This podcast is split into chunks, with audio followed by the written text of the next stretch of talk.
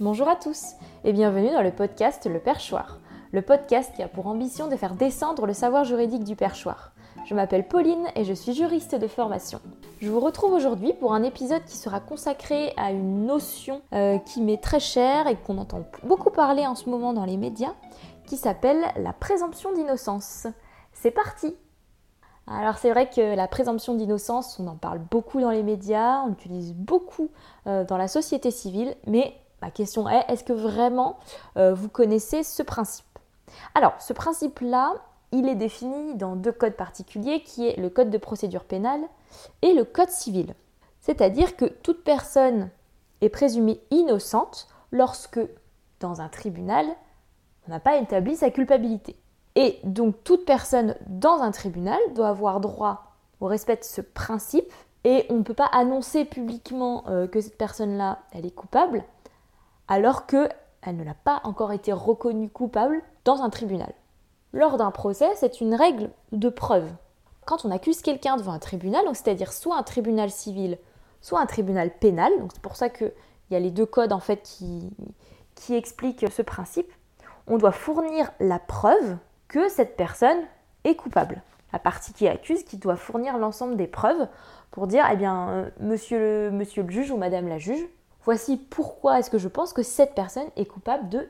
Dans un tribunal, lorsqu'un juge il a un doute sur la culpabilité d'une personne, pas reconnaître cette personne comme étant coupable.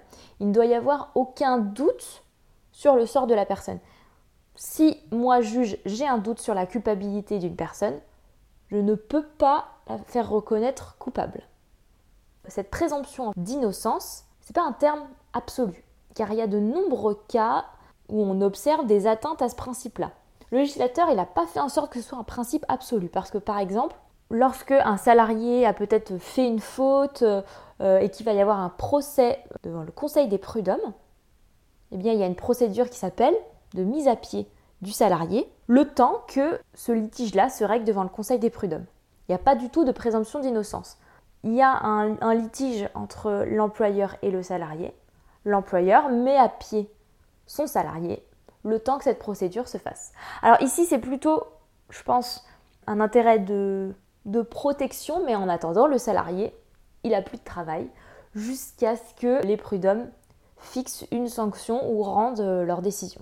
Au niveau pénal, c'est pareil. Une personne, elle peut être mise tout de suite en détention provisoire dans l'attente de son procès.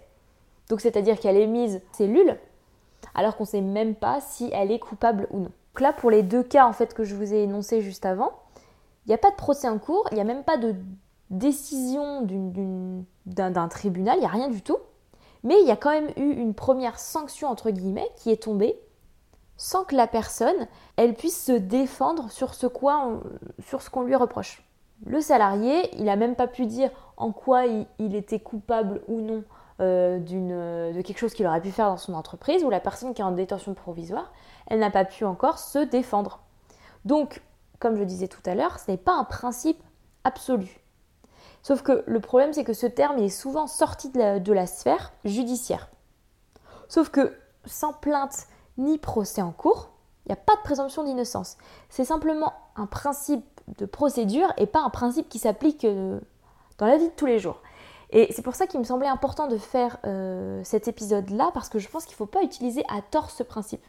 Je sais que c'est un sujet un peu glissant, mais euh, je voulais simplement éclairer ce point-là qui me semblait intéressant. Le principe de la présomption d'innocence, n'est pas un principe absolu.